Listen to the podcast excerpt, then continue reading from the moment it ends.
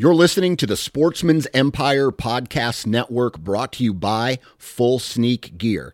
Check out their entire lineup at fullsneakgear.com. Also, be sure to check out our entire stable of podcasts at sportsmansempire.com. Go Wild is a free social community created for and by hunters. This means that, unlike mainstream social media, your trophy pictures won't be censored. They're encouraged.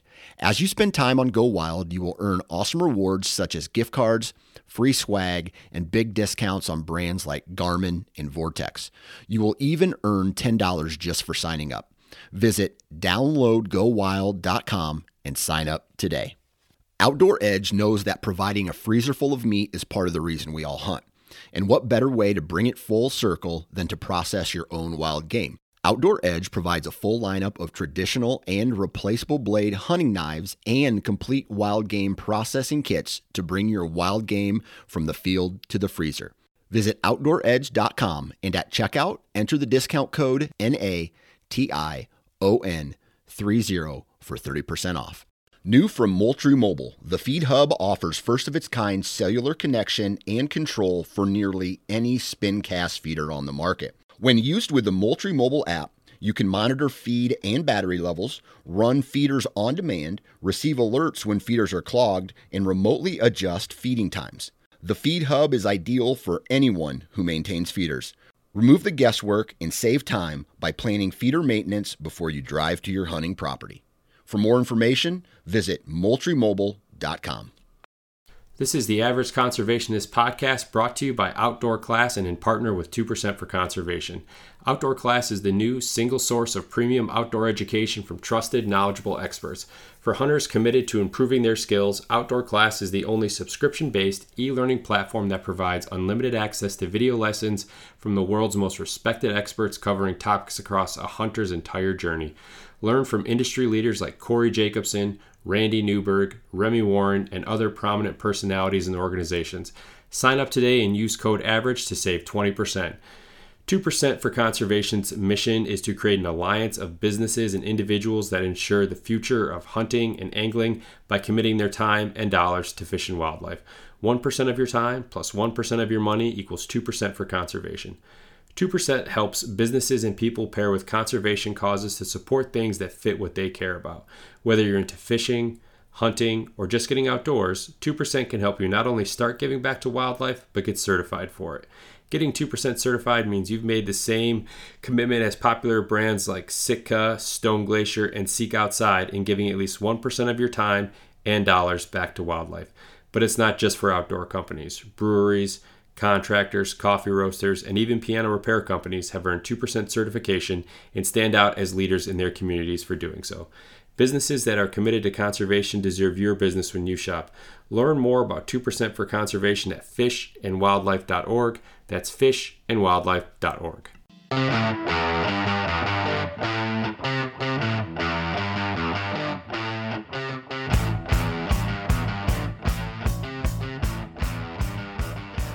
Happy Hump Day, everyone. Welcome back to the Average Conservationist podcast, and I'm your host, Marcus Ewing.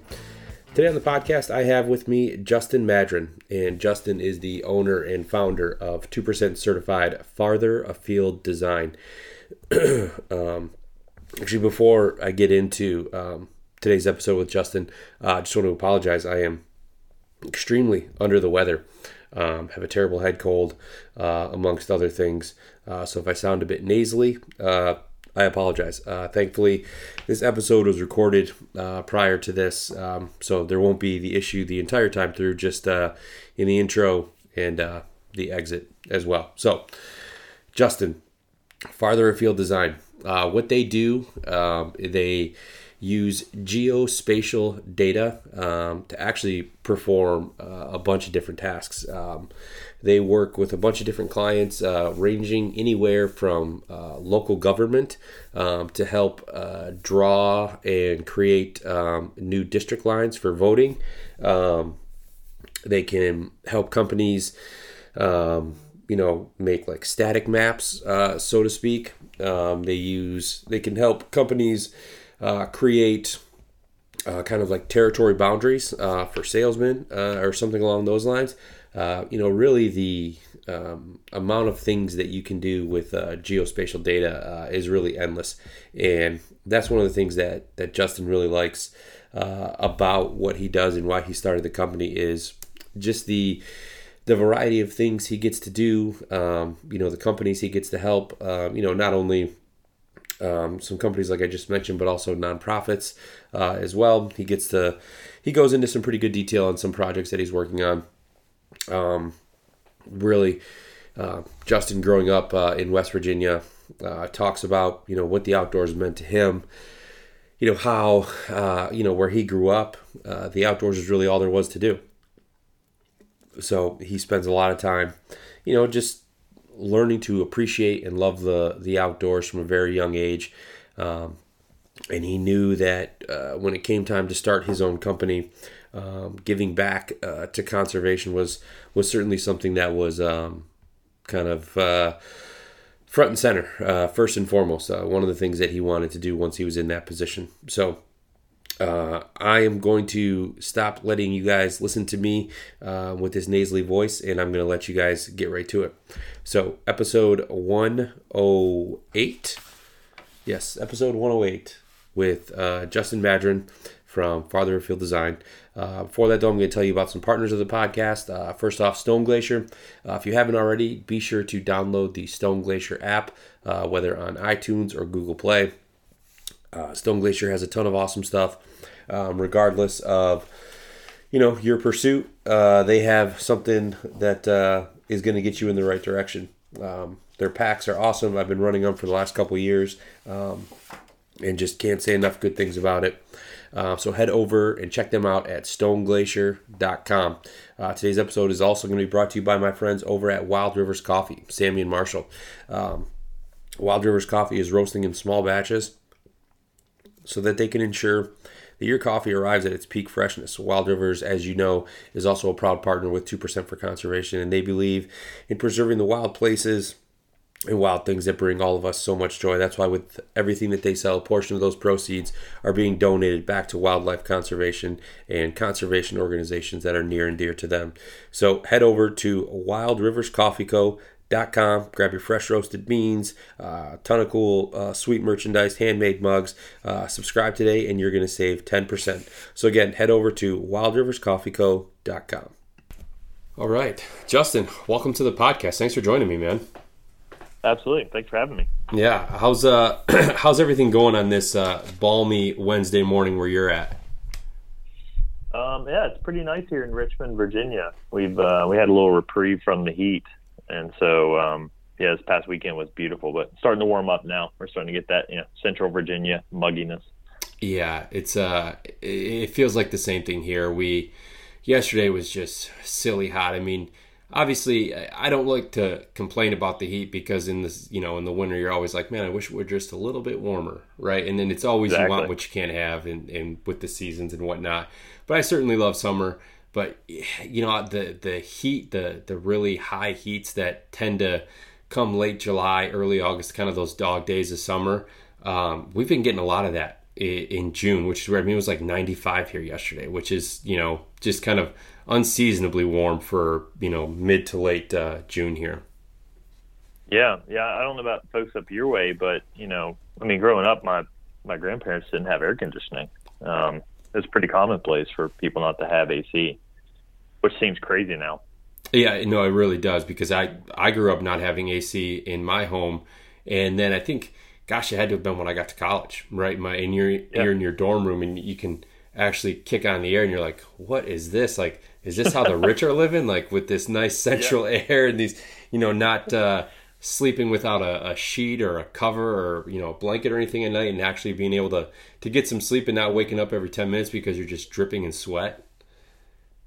Yeah, I remember those days of you know it'd be like you know the midday people would just stop doing things. You know, everybody would kind of just you know get under a shade tree and you know hunker down for a couple hours till the sun went down. Yeah, I mean, I remember growing up with, you know, like box fans just set up on the floor mm-hmm. all throughout the house just to try to keep everything cool or, or trying to uh, eh, do as best as you could. But, you know, really in hindsight, all you're doing is just pushing that warm air around, right? You're not really cooling exactly. yourself off. Yeah, there's something uh, nostalgic about this saying the sound of those box fans going no. You know, like it kind of takes you back to your childhood.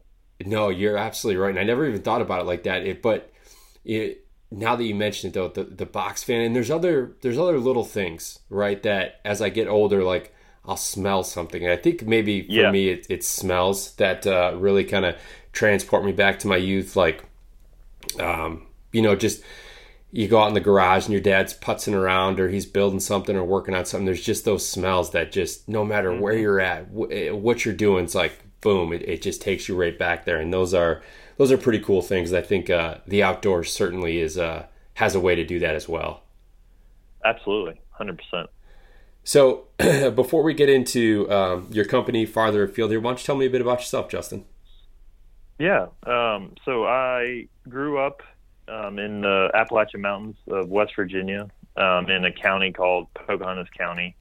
And when people ask me where I'm from, I say Pocahontas County. I, I refer to the whole county um, because nobody has any clue about some of these small towns in, in West Virginia. So I actually grew up in Bartow, West Virginia, which is near the Snowshoe Ski Resort. Um, so most people know where where the Snowshoe is. It's a pretty pretty big ski resort now. It's owned by IntraWest, and um, yeah, it's a lot of visitors a year. But it's it's the third largest county in West Virginia, um, and is actually littered with public land. Um, I think about 350,000 acres of, of national forest and public land. So it really is a an outdoor mecca. Um, it's very sparsely populated, and being the third largest county in in the state, um, it's it's very few people live there, which is um, which is amazing. I mean the they access the public lands and the the fishing and hunting opportunities and skiing opportunities, like we were, we were talking about earlier, are are fantastic. So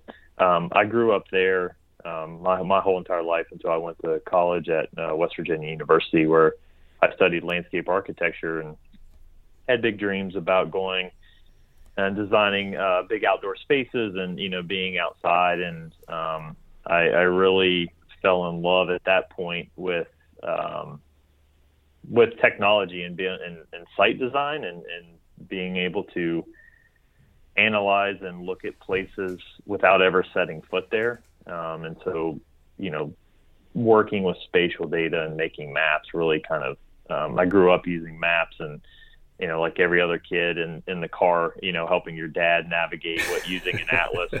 Um, you know, it, it was always fun. And so, you know, to, to be able to make those, um, and to think about you know space as a a way of making decisions really um, really excited me and drove me to well that and the you know the economic crash of, of um, you know around 2008 and the job market being terrible I thought it'd be a good idea maybe just to go to grad school and um, you know kick the can down the road a little bit of, of the job market and so I ended up here in um, in Richmond, Virginia, Virginia Commonwealth University at um, the School for Environmental Sciences, where I studied remote sensing and um, geographic information systems.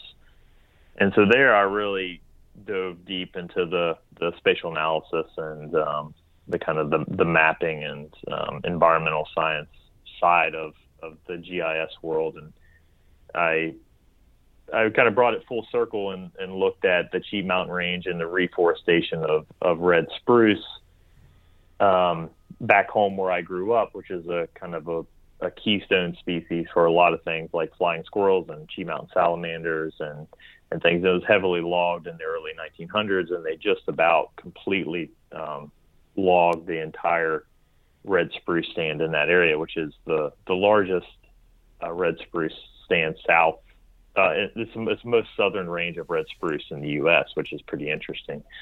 Um, and so I, I used uh, satellite imagery and remote sensing and uh, spectral signatures to pull out information from old satellite imagery and looked at basically the reforestation. Um, a lot of environmental and climate um, theses and, and research is actually looking at devastation and uh, mine was actually somewhat positive in that there, you know, it's rebounding from the heavy logging in the early 1900s, and that red spruce is coming back in that area. So that's what I did in grad school, and um, stuck around, and um, now I'm I work at the University of Richmond. But um, back to the back to the the red spruce um, story is that when I was when I was in doing that research, or I, I really started to see connections between you know forest management um, and you know species and wildlife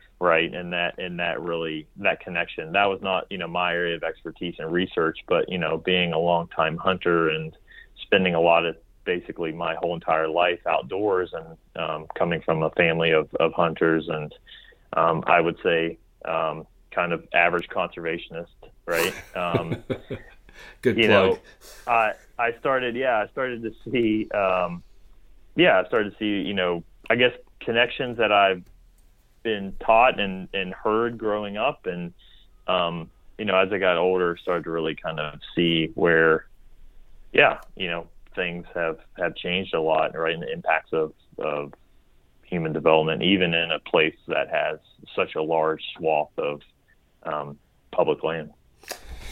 Yeah, that's a that's a really cool story in terms of kind of how you got from point A to point B and, and everything that in, went in between. You know, when you were you were talking about the the mapping and stuff. Um, you know how you know most little kids. You know, if you're on a road trip or you're going somewhere with mom or dad, like yeah, you have you have this atlas out, right? I mean, because that was that was how we navigated back then, and. A couple things. One, I feel like that's kind of a lost art form. Just being able to, to read a map, right? I mean, I know that there's, um, you know, if you just look like at the, gosh, what is it, like the Rand McNally? Is it Rand McNally? Is that who makes all the? Rand McNally, yeah, yeah, They the make all the of school, yeah, yeah. th- exactly. And I, I remember uh, as a young kid, we would go out west a lot, like uh, fly fishing or, or camping or stuff like that. And this is probably late '90s, uh, yeah, late '90s, early 2000s.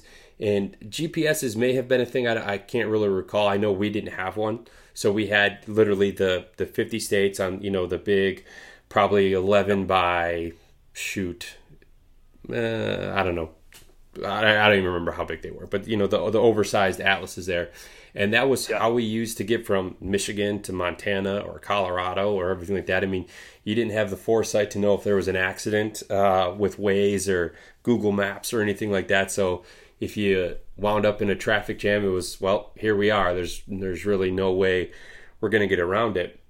But I recall being a, a co-pilot, quote unquote, for my dad because we would uh, on those trips we would just drive through the night. Um, you know, usually, you know, your parents would alternate. You know, throughout the course of the day, one would get some sleep, and then you know the nighttime would come and all the kids are sleeping in the back seats or, or whatever. And uh, I was super gung ho. I was like, "All right, Dad, me and you, we're gonna take this thing through the night here." He's like, "All right." Like I remember we stopped. He got like a cup of coffee. He bought me like a Slurpee or something. He's like, "All right, you know, just you know, keep your eye on the road, keep your eye on the map. Like we should be on this this road, this highway for a while." And I think I lasted like maybe a half hour before I completely zonked out. Out. Yeah, and I wake up and the sun's coming up. He's like, you know, where you at, co-pilot? He's like, you're the worst co-pilot easily that I've ever had. And uh, it, just thinking about things like that and, and mapping and, and to see where it's at now is, is really a pretty cool thing. It is, yeah, and I mean, you know, the the birth of Google Maps really changed a lot of that. But uh, uh, you know, to that point, you had to pay attention a lot more, right? Oh, yeah. Like thinking about traveling, like you couldn't just kind of, you know, plug it in and just let it go, and it it would yell at you when it's time to turn. You know, you you had to keep track of exits, and you were, you know, hyper aware of of you know things that were coming up and markers and you know points of interest and things like that. Um, yeah, I think maybe a little more present on those trips. Oh yeah, absolutely. And without, um, I mean, gosh, I remember we didn't even have cell phones at that time. Yeah. Uh, or at least, you know, I mean, there was probably like car phones, you know, the ones you'd like plug into The bag phone. Yeah, exactly. And so you had those, but again, we didn't have one of those. So you you found ways to occupy yourself in the vehicle, and a lot of times that was you know reading books or magazines or or something like that, or listening to like a Walkman or something like that. But it was certainly you were much more present. You know, like seeing Yeah. Seeing the sights. I mean, I remember driving across you know states like Kansas, Nebraska. Nebraska specifically sticks out to me just because of how flat it is and how the topography never seems to change until you get maybe you know real far west into Nebraska. You start to get over to the uh, you know the Colorado border, and it changes slightly, Uh-huh. but still not all Yeah. that much, right? And Yeah. You know, we we go. I've gone on uh, a road trip with my uh, young kids a few summers back, and you know, we had everything under the sun to keep them occupied for you know eight hours a day because we weren't driving through the Yeah. night. And part of me wanted to be like, no, you're not going to get anything. You're going to look out the window. You're going to Yeah. not enjoy this, and you're just going to take it for what it's worth. Yeah, start. You try to find every license plate from every state. You know, all those crazy games you used to play in a kid as a kid to occupy your time. Yeah, no, absolutely. So you said you grew up um, in a family of hunters and, and outdoorsmen and everything. So is that really, I guess, where you got your introduction? Was at a pretty early age there? Yeah, well, I would say I would say my my mother's side um, was a family of hunters. Um, actually, my dad was never really a big a big hunter. He hunted because of, of my mom's father, who was a huge outdoorsman. He owned a trout dock on the White River in Arkansas. Um, would go up there every summer and, and run the trout dock, and you know had, had traveled to Canada and Maine and, and done some big big hunting expeditions, and um, was just I would say a, a, a true outdoorsman um, in every right. Um, and, and unfortunately, he passed before I was of age to to go hunting. But you know, the stories and everything really, you know, inspired me to you know. I always looked up to him, even though I was I was younger when he passed and didn't really know him too well. Um, but I really attribute my cousin to to get to getting me into hunting, and his father was not much of a, a hunter either. So I would say we both kind of, you know, he was older than me by about 10 years. And so we, we kind of figured it out on our own. And, um, you know, growing up where we did, um, you know, it was, it was something you, you know, a lot of people did. Right. And so, um, there wasn't much else to do. So talking about, you know, what did people do if they didn't kind of hunt and ski in these areas? I'm not really sure because there, there was not, if you didn't really like the outdoors, um, it was it'd probably be tough to find the entertainment because we were you know 45 minutes or so from a movie theater or really any big stores or anything like that. So you know we we spend most of our time outside hunting and um, you know flanking around with 22s and pellet guns and and things like that. So I mean I, I started you know squirrel hunting when I was probably 12 or so, and then um, you know got into to deer hunting and um, as I as I grew older and um, you know, really, I would say, really started to fall in love with hunting as as I entered probably late, late kind of high school into into college. To be honest, um, I, I, you know, deer hunting in a uh, in a stand, um, in a in a in a stand in the tree for eight hours a day almost kind of ruined me from hunting. I'd say almost that was that was a, that was a deflection point in my life where I, you know, I was probably very close to to giving up on a cold a couple, you know, freezing cold, snowy days, Oh, yeah. sitting in there for eight hours, not seeing a thing. Um, but I realize that that, you know, that's not all of hunting, and that you know, nobody's telling you you have to go do that. Um, so, yeah, so you know, I'd say, uh, you know, definitely uh, grew up hunting most of what, what I can remember most of, of my life. Um, but you know, I think really got interested into it around around college, and um, and really over the last five years um, have say be re- reinvigorated by by bird hunting and um, yeah I've kind of you know head over heels for for uh, ruffed grouse hunting I mean that's that's if I could pick one thing that would that would be it Yeah, that's uh your upbringing. I mean, gosh, it's it's so similar to mine. I mean, even down to the, you know, what you would. Well, one, if you weren't, you know, kind of dinking around outside it in some way, shape, or form, like what were you going to do, right? I mean, what Yeah, what was there Yeah. to do? And it's uh it's funny how so I, I got into to, to the outdoors pretty early. Uh, I mean, again, it was you know my dad was a, a very big outdoorsman. I mean, he you know everything from fly fishing to to you know whitetail hunting to bird hunting to duck hunting. I mean, he he kind of did it all. And so I was exposed to a lot of different things at a young age. And then you know, I got into high school and, and, and, into college and sports really took over for me. I just, I didn't have time. Mm-hmm. I was mm-hmm. playing, you know, three sports in high school, which one kind of bled into the next, into the next. And then summer rolled around and, you know, obviously there's, there's fishing in the summer, but, you know, I was more interested at that time of, you know, hanging out with my friends and, you know, I, I had a job. So doing those things.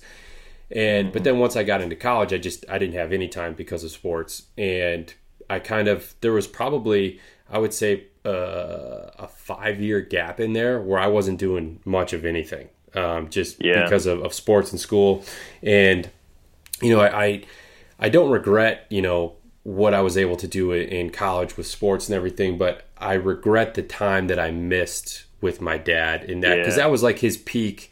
You know, he was, gosh, you know, late forties uh, at that point, and you know he's kind of in his prime. You know my sister and i were both in college out of the house. So he had you know a bunch of time to do whatever he wanted uh, in terms of yeah. you know fishing and, and hunting and what and whatnot. And you know he's he has since passed unfortunately. But you know it's it's funny how in the moment you don't necessarily realize how good you have it or you know the yeah the the knowledge that's you know kind of right there at your fingertips. Now I know you know you said with your your grandfather that he passed kind of you know before you were a, before you were of age and and you had to you know learn a lot of these things on your own and and that's kind of how I felt once I got into my um, you know mid to late 20s and, and really started to, to ramp back up into things is I had to figure a lot of this mm-hmm. stuff out on my own and everything that I used to just take for granted because I could, you know, he was a phone call away or, you know, we'd go yeah. out on the water or in the woods and you can just ask all these questions. And um, yeah, it certainly uh, makes you much more self reliant in those situations. Yeah, and I think that, that's a really interesting point, and it, it brings up kind of mentorship in, in the outdoor world and, and hunting, right? And I mean, how how crucial that is. You know, I mean, thinking about just not getting discouraged in success and just you know having somebody a mentor, right, to say like you know, oh, this you know, yeah, this is a tough season, or you know, here's a good spot, or here's something to look for, like those things that you just in the moment don't really appreciate, but that you know really um, help push your your hunting knowledge and you know your your comfort in the outdoors, right? Yeah, um, absolutely. And to say if you, if you don't have that, it's I mean I see there is a barrier of entry I think to to hunting and, and things like that because you know if if you don't grow up in that world, um, it is hard just to you know go out there and do it yourself. Um, and it's you know it's a, I think it's a confidence thing, especially if you're younger. You know. Oh yeah, as a as a younger male when you feel like you're kind of on top of the world uh, in in some regard, yeah. and you know no one can tell you anything. You know you you feel like you just you know everything when the truth yeah. the fact of the matter is you know absolutely nothing, nothing. right? it's and very humbling. Yeah, it is. It's very humbling, and yeah, that that mentorship is is huge, and it's um, it's hard for for young males. You know, I think that's probably just kind of been ingrained in a lot of people uh, a lot of males growing up is you know asking for help can be a bit difficult and especially when it comes to to hunting right and, and the outdoors because yeah. you don't want to seem you know stupid or, or, or I feel like you're yeah. going to ask silly questions and stuff like that but man what I found is so many people want to to mentor you know new hunters Absolutely. or or someone who maybe did it when they were young and then just for whatever reason didn't have that interest uh, long term now they're in in their adult life and and they have that interest. They want to get back out there but they don't even know where to start right? And yeah. i think for a lot of people as well they get to a certain point um, in kind of their their hunting journey where it certainly becomes much more about uh, the experience getting other people involved as opposed to their success. You know what i mean? 100% yeah your your your reward system and that or your motivations change. Yeah big time big time so, all right, we've kind of laid the groundwork a little bit here in terms of you know what the outdoors looks like to you, kind of your your background and your past a little bit. So, obviously, the reason that we're able to sit down today is is your business, Farther Afield Design. So, tell me mm-hmm. about that. Yeah. So, um, I guess well, I started in 2020, um, and this was really the you know the height of the pandemic. Um, I was, you know, fortunate enough to to work from home. Um, I work um, at a university as my my main job, and um, we were lucky enough to work from home. Um, I'm a I'm one of those people that can't sit still. I attribute that to to my mother. Um, you know, we're always always doing something, and so you know, for me, um, COVID was was tough because I'm yeah I'm, I'm used to you know a lot of extracurriculars and you know work, and so I I didn't have aside from hunting really much um, to do, or you know I, I thought I thought I didn't have much to do, um, and so I've always dreamed of of owning my own business and um, and and having some connection to the work I do to conservation and um, the outdoors and wildlife. And so the idea came um, farther afield uh, be to kind of connect my two passions, which is um, technology and design and, and my creative side and into um, yeah conservation efforts and uh, in the outdoors. Um, and I wanted a way to to give back, right? To to make you know a difference and to help um, in any way any way I could. So um, I was lucky enough to to find two percent for conservation, um, which is a fantastic organization, and they they really provided that infrastructure, at least for me, that I needed to. You know, I guess have that accountability and that confidence to right to say, you know, hey, like I actually am doing something to help conservation. It's just not me saying, you know, I'm going to give some money here or there. Um, and so for me, that was really once I found them, that was really kind of my final push to to connect the two. Um, and since then, you know, it's been it's been amazing. I mean, I've I thought it was going to be just kind of a you know a pandemic one year thing. I would do some side work if you know if anybody was interested, and um, it's really morphed into you know I mean I'm I am really busy between my my day job and then working, you know, um, you know, I'd say more than part time um, on on my business. Um, you know, I've grown I've grown my team. Um, I've grown partners and clients that I've worked with, and um, it's been fantastic. And it's been a way that I could, you know, contribute uh, money and um, time to organizations like the Ruffed Grouse Society and, um, you know, uh, back um, backcountry hunters and anglers, and the White Oak Foundation, um, and you know I think hopefully some others down the road as as time goes on. And so, um, yeah, it's been it's been fantastic, and it's really been a way for me to work on projects that I are completely outside of what I do in my normal day job, um, and um, challenge me, you know, professionally um, as well. Yeah. So so tell me if you can like some of the the types of, of organizations or, or, companies that you're that you're working with with farther afield and, and what some of that work looks like.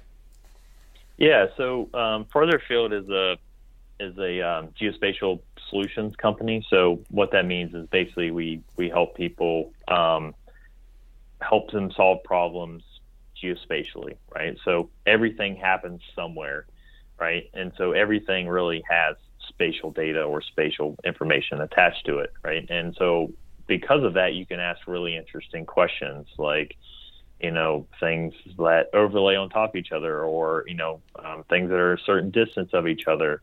Um, so you can ask questions that you couldn't ask necessarily maybe say in a spreadsheet or a database or something like that. And so we I've helped a, uh, several companies um, over the last couple of years um, on various projects. So um, one is um, KSB, which is a um, wastewater pump and uh, manufacturing company, and so they have a bunch of client data and uh, regional sales reps, and um, they want to look at you know whose customers fall within each sales rep, right? And so when they're out on the road they can say, oh, okay, you know, I have a couple clients within 30 miles of me. Um, they can click on a map, get that information, and contact those customers. So things like that. Um, I've done a lot of work with the, the Lincoln Institute of Land Policy and their Center for Geospatial Solutions. And um, shout out to, to Bruce Roberts Robertson, um, who is their uh, director of strategic partnerships. Um, they do a lot of land um, conservation, big land conservation group, um, and they do some amazing work all over all over the U.S. and, and world. Um, and she wrote the book on um, conservation using GIS, Geographic Information Systems. And so I've worked with her and several of her partners on um, various projects looking at um, park equity. Um, we've done things for nonprofit foundations, you know, other land land conservation groups, um, and then most recently, you know, we had the 2020 census come out, and with that came redistricting. So I helped um, a local organization here, the Virginia Civic Engagement Table, um, look at um, redistricting across Virginia um, from a whole bunch of different stakeholders and um, partner groups that, that they have. And so we drew some maps based on some needs that they were interested in showing and submitted those to the to the um, the commission and then the Supreme Court during the redistricting process. So a whole slew of, of, of different companies and uh, outcomes there. Um, some conservation, some not. Um, but you know, in the end, tying you know that kind of back to to helping organizations that I feel strongly about. Yeah, I mean redistrict redistricting. I mean, heck, that's I mean that's a big deal, right? Especially uh, in it terms is. of you know how votes are, are allocated and and the the weighted system of every. I mean, just without getting into the whole political side of things, I mean, yeah, that's yeah. Redistricting is a is a really big deal, right? And to be able to to use uh, your technology to to aid in that in some way, shape, or form, I mean, that's I mean, that's making a a really big difference, and probably one that I would imagine is hard to really put your finger on uh, in the short term. It is, you know. Yeah, it is, and I mean, you know, it was it was really eye opening to you know listen to those you know different partners and community groups across Virginia, and you know listening to you know what you know um, you know issues that they found important and how they thought about how lines should be drawn. Um, and that's, I mean, for me, that's what I think is really exciting about the field that I'm in and the work that I do is that, you know, one project can be working, you know, on redistricting. The others could be looking at, well, how do we, you know, how do we place a park within a city to make it the most equitable for underserved communities, right?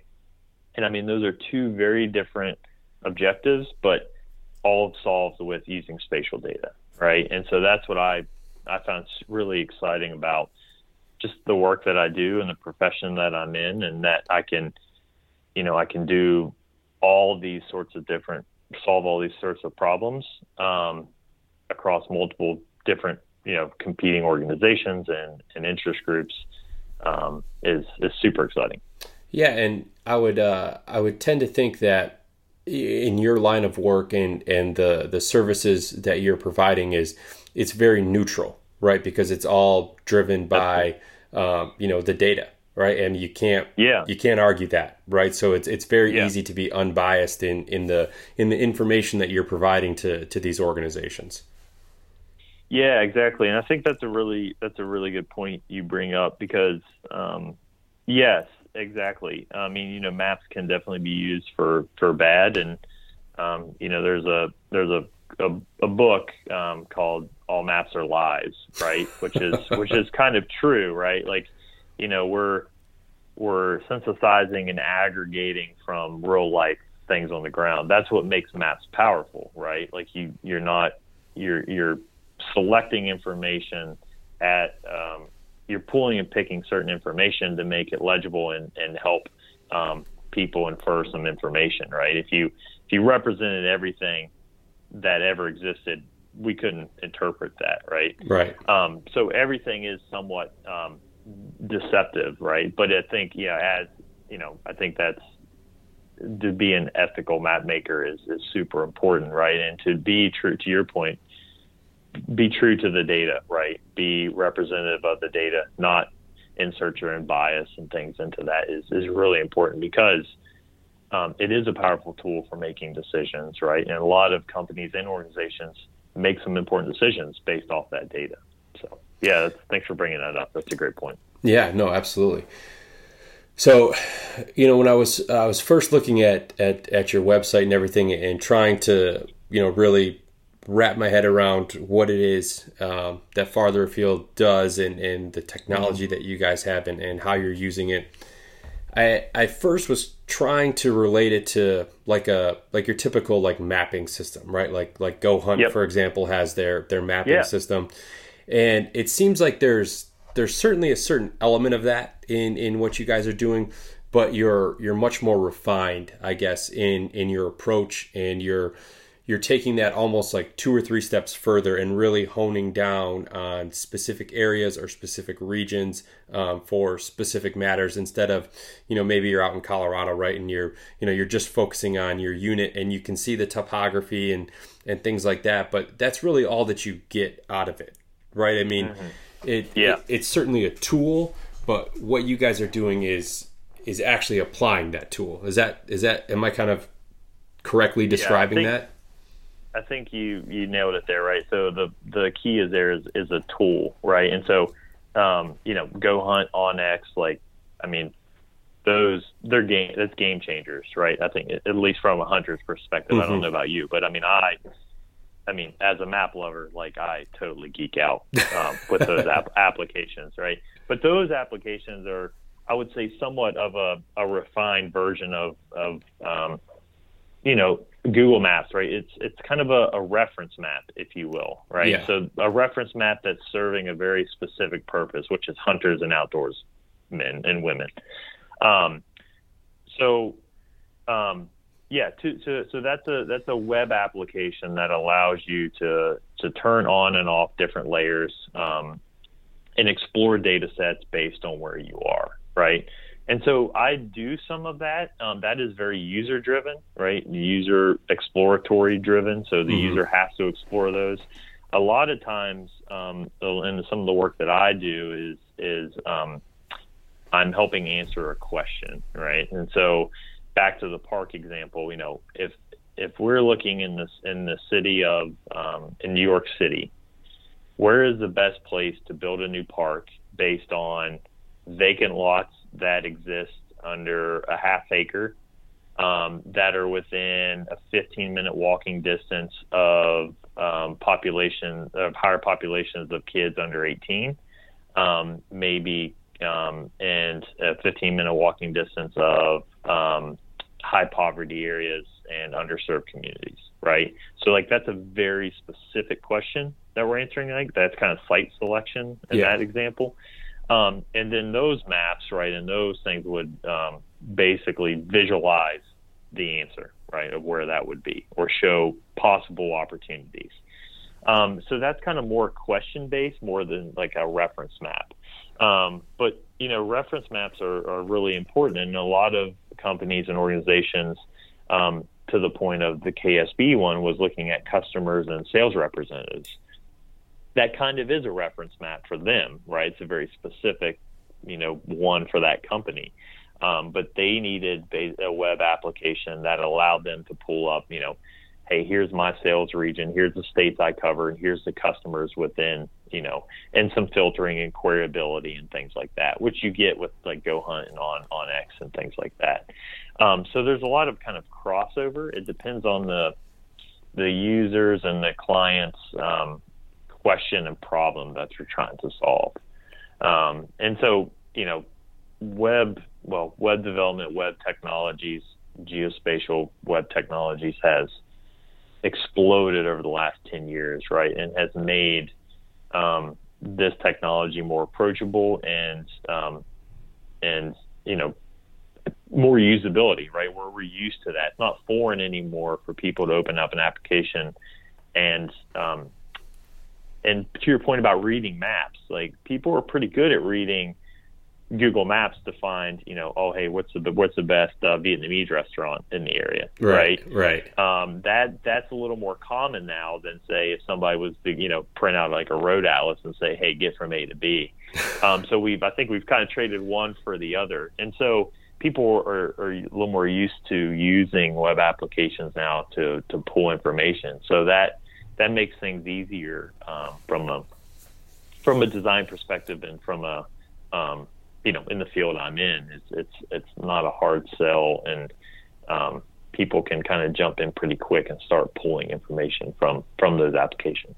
Yeah. Now, with uh, first off, I mean, I, I, guess one of my questions is, I mean, do you just have like a bunch of maps, various maps, like laying around your house or in your office or anything like that, or are you like, are you old school in yeah. that sense, or do you? I mean, are you just uh, like so kind of technology driven that like you you have maps like saved or or things like that just on your computer? Yeah, so it's really you know the the making paper maps anymore, like printed stat. When I say paper maps, I mean like kind of static maps. Like, I mean that could even be like a P- PDF or you know just a image I would send somebody. Is happening less and less. I mean, I I enjoy making static maps and you know those kind of paper maps, but they are very flat, right? right. Um, there is and, and there's added challenges that come from that, right? Versus say you know something like uh, onX or GoHunt or Google Maps, where the user can pull all this information and, and ask multiple questions at a time, right? With a static map and a paper map, you have to do all that communication in one go, right? It has to say everything that you think it should say, right, in one um, in one dimension, basically, right? There's no zooming, there's no clicking, um, all that information has to display kind of in a snapshot, if in a picture, if you will, um, from from a map. So, you know, I there's a couple organizations that want some static maps, right? Because they're putting them in reports and and things like that, which I think makes a lot of sense because they're presenting these to, you know, um, board members or they're going out for funding or things like that, right? Where they need um, some visuals, right, to help kind of make their point about, um, you know, a problem they're trying to solve.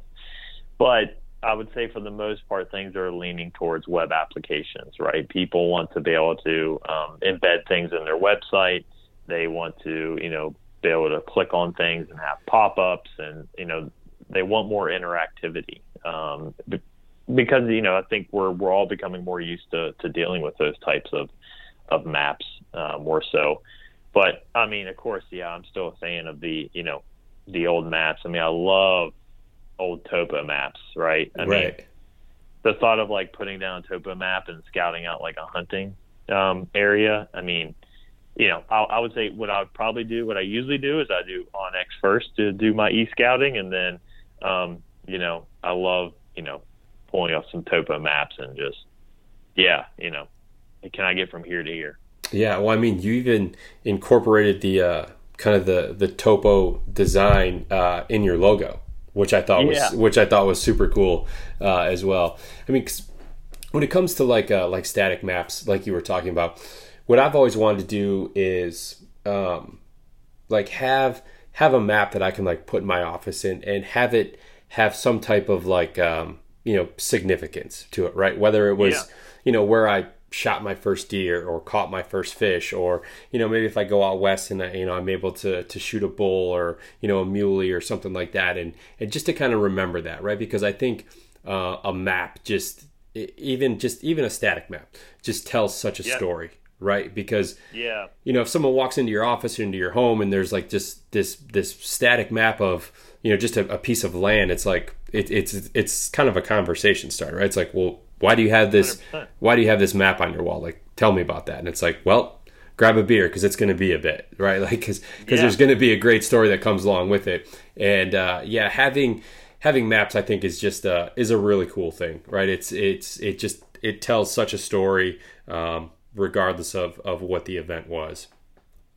No 100% i mean we're we're visual beings right? Yeah. and so we've been we've been using visuals and and drawings and depictions to help tell stories for well since since the creation right? Right. Um and you, you see cave paintings right? And they're they're telling stories. And so you know that's that's a really big piece of of map making right? And um and just visualizations in general right is the storytelling component behind them and that's that's where I, I mean, in my opinion, some of the best people are doing that work is you know the New York Times, the Washington Post. I mean, their graphics teams and the way that they use maps and visuals to help tell a story in photography. National Geographic, right, is is doing a lot of great work in this too. Um, is just really um, impressive, right? That digital storytelling, um, which I think is the, in my opinion, kind of that next frontier, right? It's not just maps, it's maps, it's photography, it's good journalism, it's good storytelling, right? It's it's captivating an audience because we're we're so used to getting just a flood of information. It's really hard for us to start picking out what's important.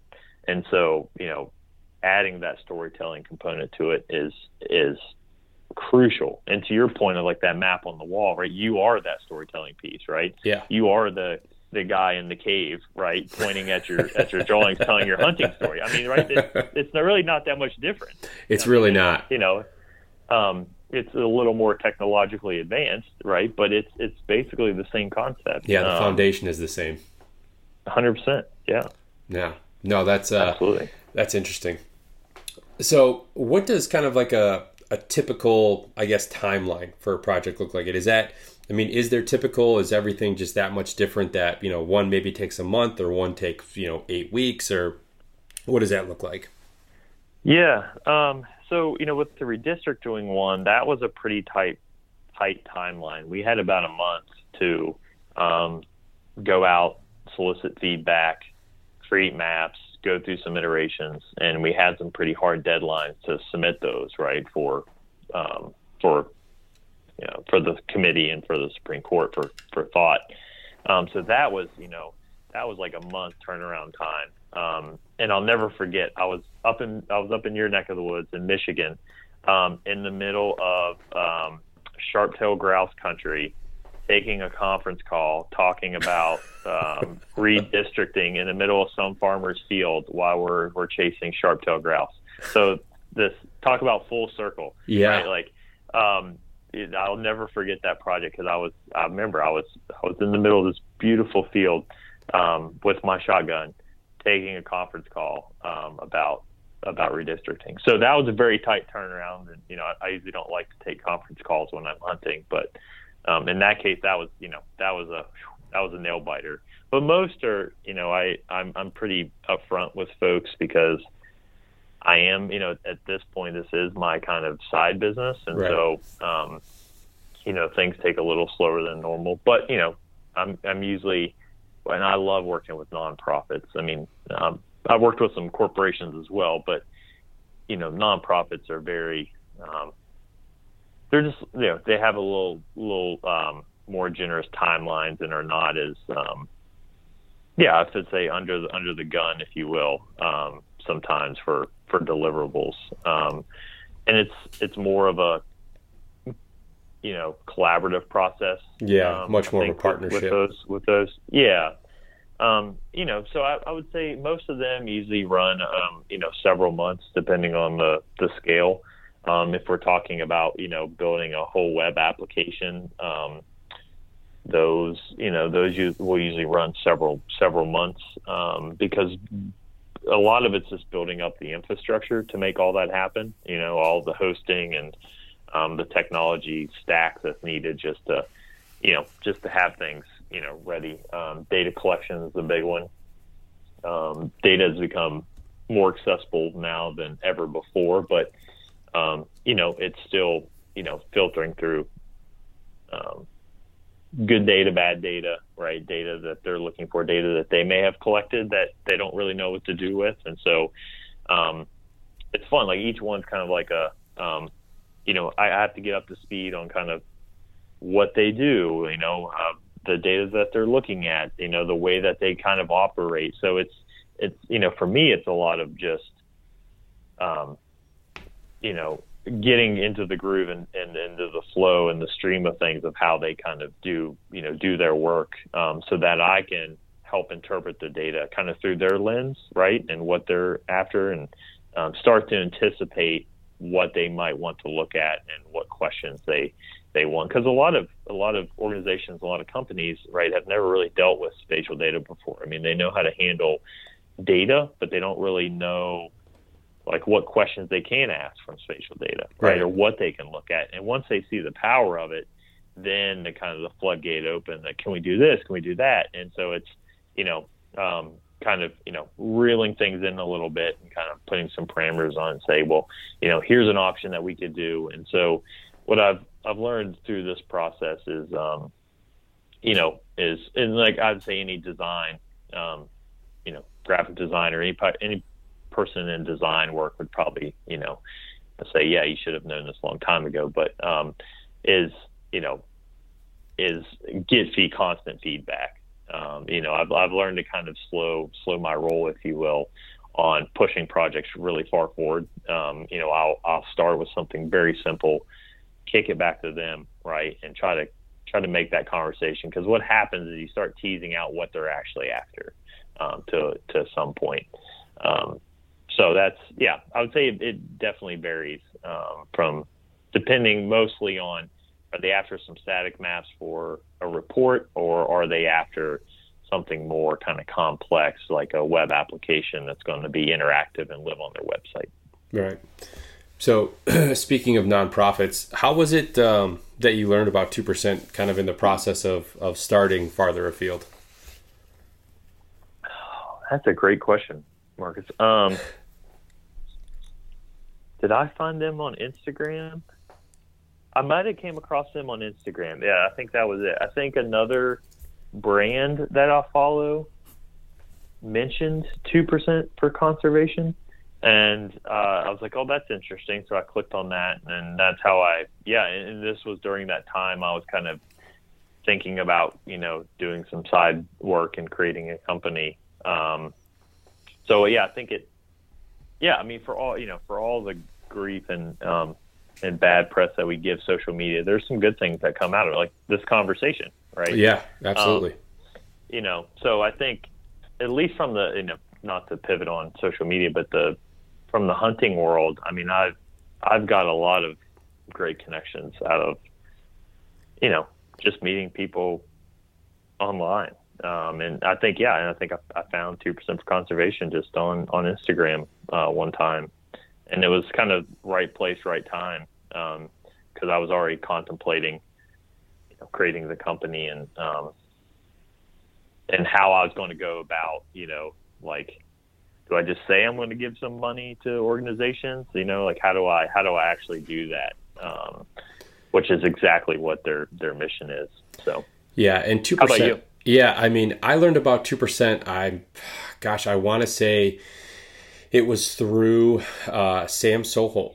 Um, he has uh, his company, uh, Public Land Tees, uh, and that yep. was, um, I think, I think I had maybe just started uh, my my company, the Average Conservationist, and it, it's funny because it's it's very similar in nature to what Public Land Tees is. I mean, not even comparable in, in scope of, of what they've been able to do, but you know, selling you know apparel to to help raise money for conservation. And I think yeah. it was um, yeah, shortly after I had discovered Public Land Tees and started my company, they had become two percent certified, and I was like, "What is what is two percent for conservation?" Right, and then kind of the same story. You, you start doing some investigative work, you start figuring out what two percent is all about. Reached out to Jared, and I was like, "Yeah, this mm-hmm. is this is the mechanism that I need." Um, to yeah. really kind of help shape what I want to do uh, with the company, with giving back, uh, and everything like that. And then that kind of uh, morphed into uh, the podcast, which is you know a, kind of a whole long drawn out story. Uh, but yeah, I mean, started you know partnering with two percent uh, in terms of the the podcast, so helping those two percent uh, businesses and individuals get their stories out.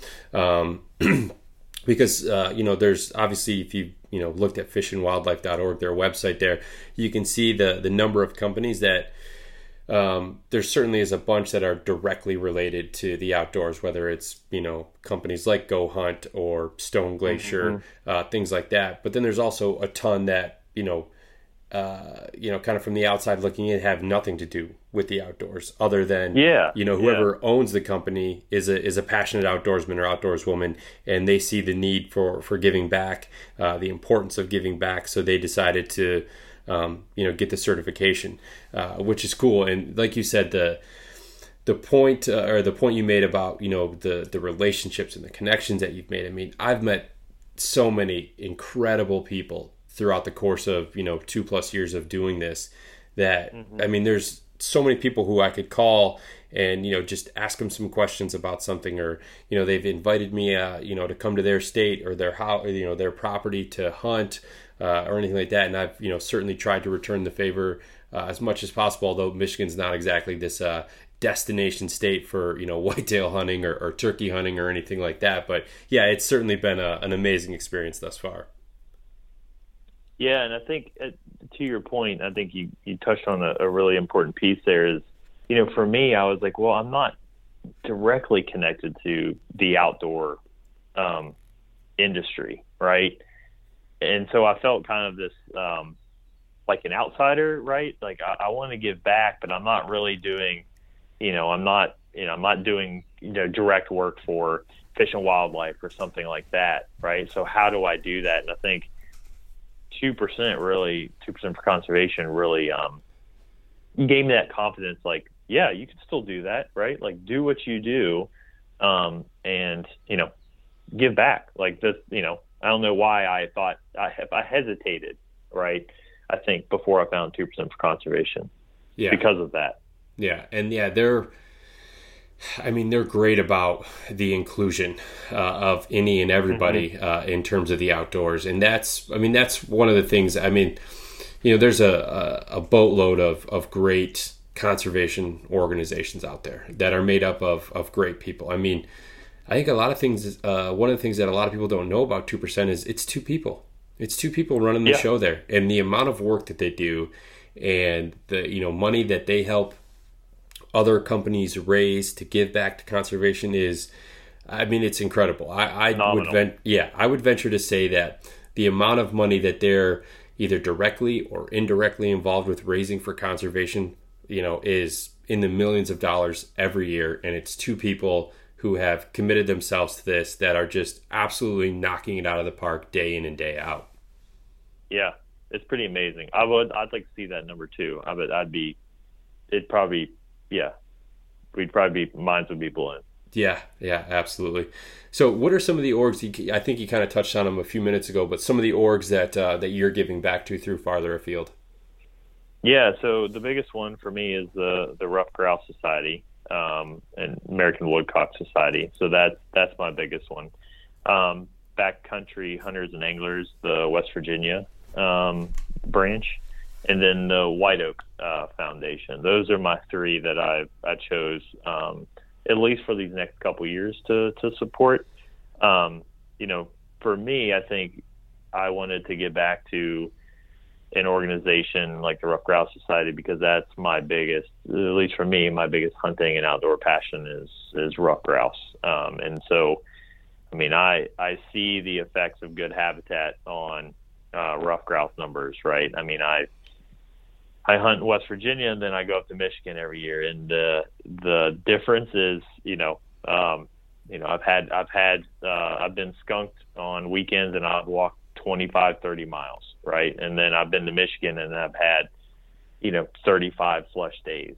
Um, and so, I mean, you know, the there's all sorts of variables, and you know, I'm definitely no ruffed grouse biologist, right? But it's you know, a lot of it is habitat based, and um, you know, there's just a big need for for habitat projects. And so, you know, for me, if I can, um, you know, help make a difference in that regard, and something that I feel passionate about and that I um, participate in, right? That's for me, that was going to be my my biggest driver. And then second is backcountry hunters and anglers, right? I mean, their whole mission is um, public land access, and I I feel really strongly about that because I grew up in a place where, you know, my family didn't own a hundred acre farm, right, for me to hunt. I mean, I I was raised on public land, basically. I mean, it, you know, I I hunted and fished and um, you know, black bear were goofed off right on public land my whole childhood. You know, I mean, it was basically like you know my land, right? I mean, yeah. we you know we treated it as such. I mean, we would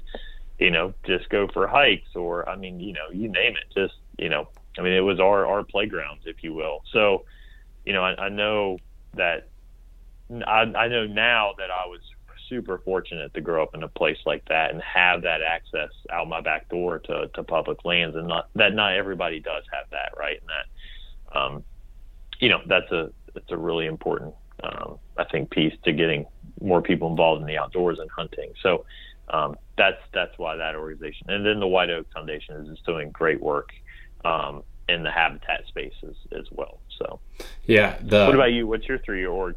Yeah, so several orgs Yeah, so backcountry hunters and anglers uh, is certainly one for a lot of the same reasons, right? I mean, I'm I'm fortunate enough now that uh, I have some some private land here in Michigan, uh, especially for like whitetail and turkey that I can hunt. Mm-hmm. Uh, but you know, all my fishing in Michigan is done here in, on public land, on you know lakes and streams and everything.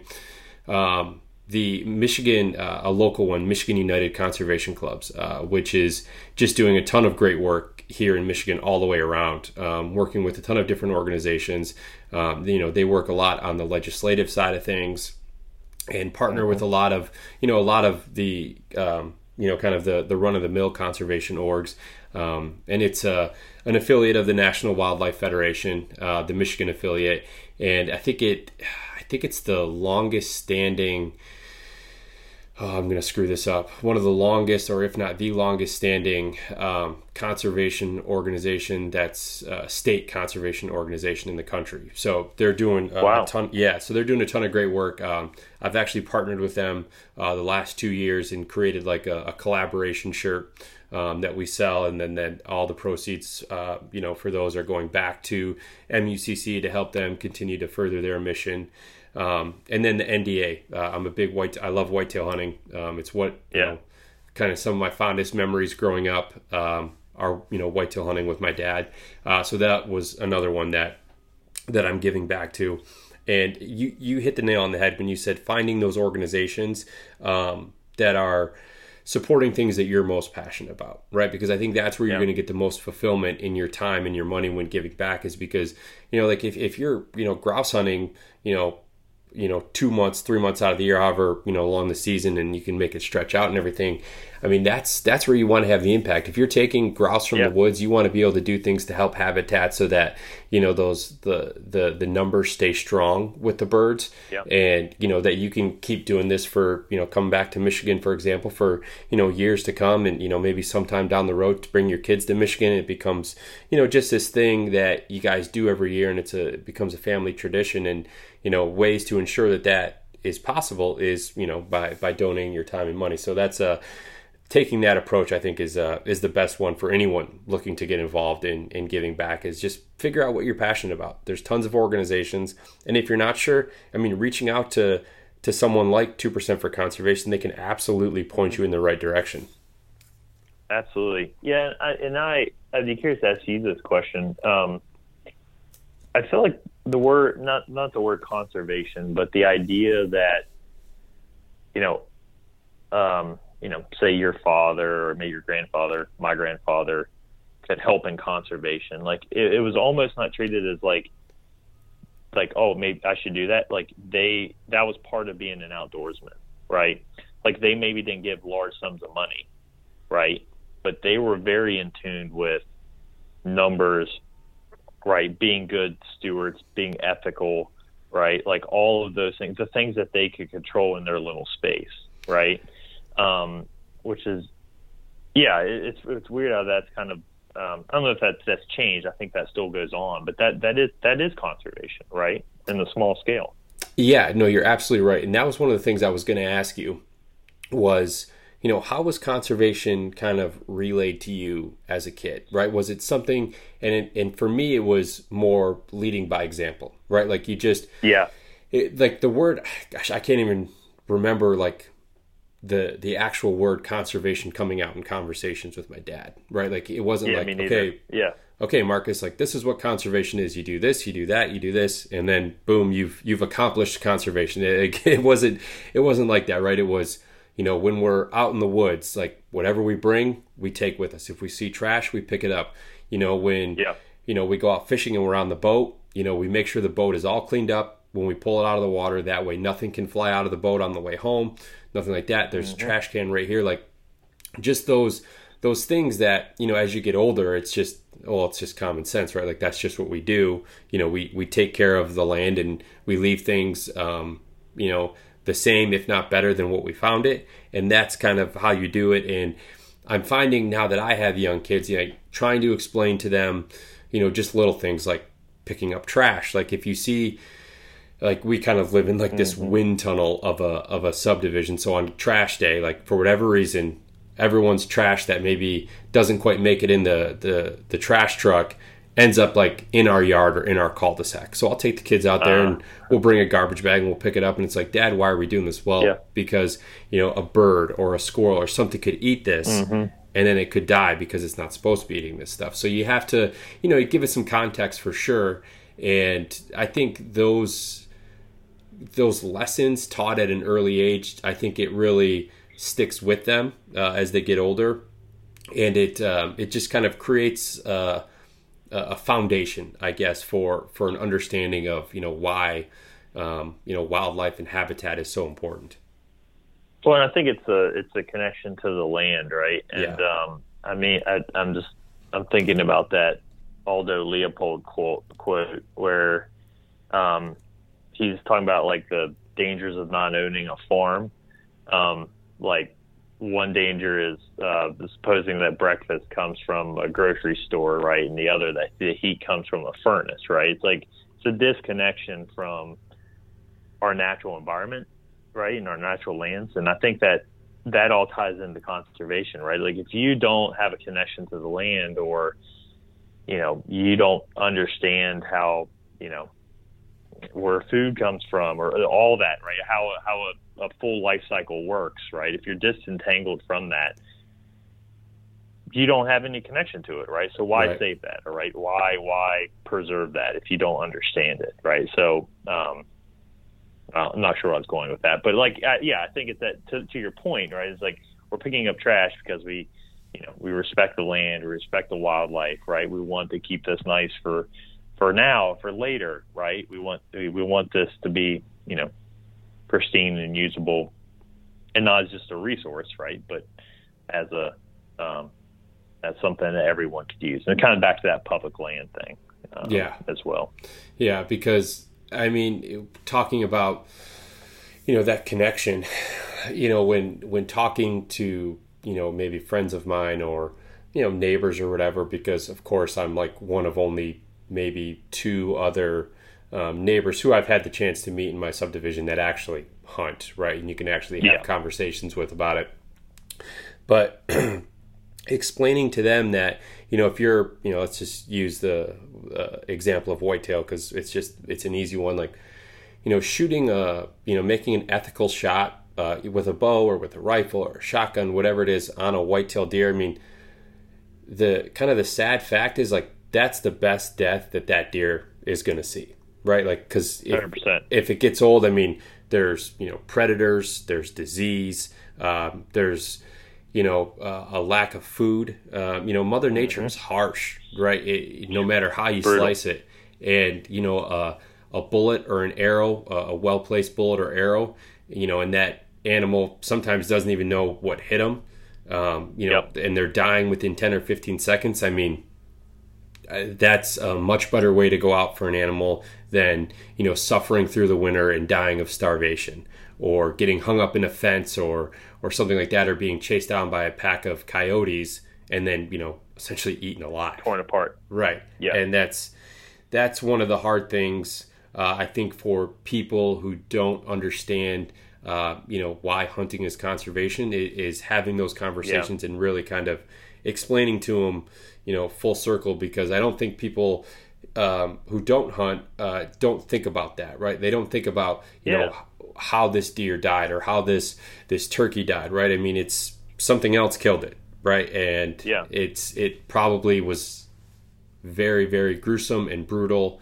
and you know it's it's just our way of it, it seems kind of counterintuitive um, you know but you know we care about these animals and these you know the the strength and the health of the of the herd and the population and, and this is what what needs to be done Yeah, and I think you know, as as hunters, we we that should be our charge, right? Is to not is to is to help. I mean, yeah, I just be right to your point. People just don't understand. I mean, I think I take for granted sometimes of where I grew up and the lifestyle that I've been able to live, and that everyone has been exposed to some sort of that, right? And it, that's just not true. I mean, I I work in the liberal arts college, and I have a uh, mounted, full mounted black bear hanging behind me right now in my office, right? I love and so, it. And so you can imagine the looks that I get from some people that come in here and see that bear, right? But I've had some of the best conversations about um, wildlife conservation and hunting because of that, right? Um, I mean, some people don't even understand that you that that black bears are hunted and why they're hunted, right? Right. Like they don't they like they ask me they one they don't even think it's real, and then two is that legal, like right? So I mean, like that's that's kind of you know not I'm not making fun, but that's like we you know I, I think for me that's my duty, right? To- Oh, absolutely. to just say like you know hey like i mean uh, there's um, there's parts of other people's lives in this country that i don't understand at all right? But like this is a piece that i you know i grew up in i could shed some light on right and help you kind of understand you know why i hunt and why i think that it's you know and why hunting is conservation and why all that's important. Um, so it's you know i think i've had some fantastic conversations because of just that bear hanging up behind my office and you know, talking about some of those points and just, you know, not, you know, I think it's the way, in the way you approach it, right? Um, and also, I'm having these conversations with people that um, I'm meeting face to face, right? I think, you know, social media, to the bad parts of social media Right. is really kind of, you know, um, not done us any justice. Is, you know, we can't sit down and, um, you know, talk to people anymore, right? Yeah. So everything becomes, you know, um, you can't read body language. You can't, you, know, You lose a lot of the really context. get, get intent. Yeah, you lose a lot of the context, right? And I think that's not maybe the best approach for, well, for a lot of things, but um, for, especially for for conservation and, and hunting in general, right? It's pretty fraught. Yeah, and I think the biggest thing when having those conversations is making sure you know both people come to the table with an open mind, right? I mean, Hundred percent. you know, because even though we have our our thoughts and, and our views and our feelings on on hunting and conservation, um, it doesn't do us any good not to hear why someone else is maybe opposed to hunting or maybe they're just indifferent Yeah. about hunting because they don't you know they've never been exposed to it they don't understand um, you know the importance of it so I, I mean that only that doesn't apply just to, to hunting. I mean that applies to life in general right? Is, is having an open Exactly. mind being you know tolerant of, of other people's views and opinions and just trying to to to learn and understand because at the end of the day if, if two adults can have a conversation with differing opinions and viewpoints and you know walk away at the end saying you know nice talking to you i mean that's that Yeah. should be the goal in, in almost every conversation where there's differing uh, opinions because you don't get anywhere from just trying to tell someone or just li- you know just hearing someone. Like you have to listen to them right? And you Yeah. have to be willing to receive that information and not just you know like if like let's say you and I were on this call and you had one opinion on hunting I had a different opinion on it and we're just talking at each other right? Neither one of us are listening to what they're saying. We're just trying to get our points across and it- we're going to get nowhere at the end we're going to be like all right Nowhere. see ya you know and and that's it and Yep. because you never know what a year down the road that conversation is Yeah. gonna what it's gonna trigger and and how they're gonna view something else that happens with them because of of that conversation and it's it's unfortunate that more people don't take that approach especially in this day and age Yeah, yeah, and I, you know, I agree a hundred percent. And I think, um, I mean, I get it, right? I understand. I can see people's hesitation with hunting, right? Like I, I, I can definitely, I can see that side, right? But I think you're right. Sitting down, like, and me just telling my experiences, right, and like why I do it and why, you know, and and um, you know, the the positives that I've seen come out of it, right? I think is um, and not you're right. And to the point, not talking at people, right? Um, talking with them um, has been, yeah. I mean, I you know I yeah, just the the bear on my wall has been um, has sparked some of the best conversations I've had in a long time around this topic, uh, which I think is hilarious. yeah but it's a great thing um, anytime It you anytime you have the conversation i mean that's that's the first step in the right direction Yeah, yeah, Justin, we've been at it for over an hour here. Um, it's been great. Yeah, no, I've, I've certainly uh, enjoyed this. Um, this has been um, one of my one of my favorite conversations that I've had in recent memory. So thank you. Uh, before I let you get out of here, though, where can people find you, and where can people find uh, farther afield at? Yeah, so um, I'm on Instagram at um, Farther Afield Design and also at Justin Madron. Um, if you want to follow my bird hunting adventures, um, but then you can also check out my website site at fartherafielddesign.com. Awesome.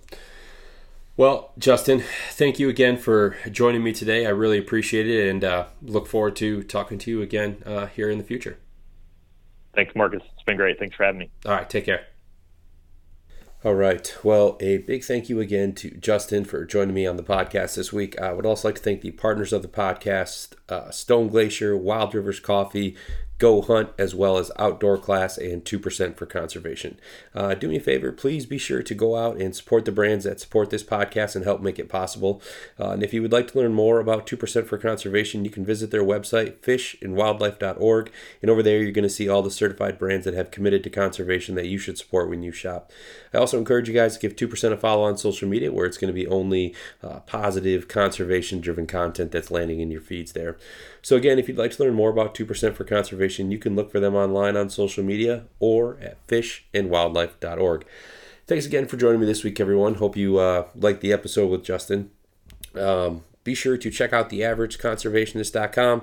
Uh, catch up on all your latest, uh, on all the latest podcast episodes, as well as, uh, you know, pick up some merchandise to help support conservation um, in the process. And uh, if you can, definitely be sure to uh, subscribe and rate the podcast wherever uh, you guys listen. I would really appreciate that. So um, until next week, actually, before that, have a safe and happy 4th of July. Uh, I hope everyone gets to spend some time outdoors, spend some time with friends and family, and uh, really just uh, have yourself a good time. So, as always, stay safe out there and remember that conservation starts with you.